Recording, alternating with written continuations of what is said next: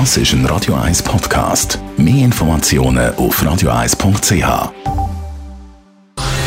Gesundheit und Wissenschaft auf Radio 1. Unterstützt vom Kopfwehzentrum Irlande Zürich. www.kopfwww.ch Wir wissen ja alle, der Plastik ist ein Riesenproblem für die Umwelt. Jetzt sieht man in einer neuen Studie, dass auch der biologisch abbaubare Plastik wahnsinnig lang hat, bis er dann wirklich abgebaut hat oder abgebaut ist. Zu dem Schluss kommt eine neue Studie von der Eidgenössischen Forschungsanstalt für Wald, Schnee und Landschaft, WSL. Man hat da untersucht, wie viele Jahre das geht, bis Mikroben in den kalten Alpenböden den Plastik abbauen, zersetzen.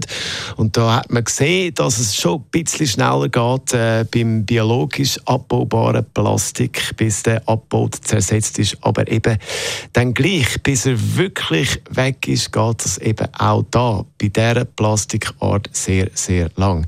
Deshalb sollte man Plastikabfälle auf keinen Fall in den Alpen oder irgendwo sonst in der Natur entsorgen. Auch nicht solche, die biologisch abbaubar ist.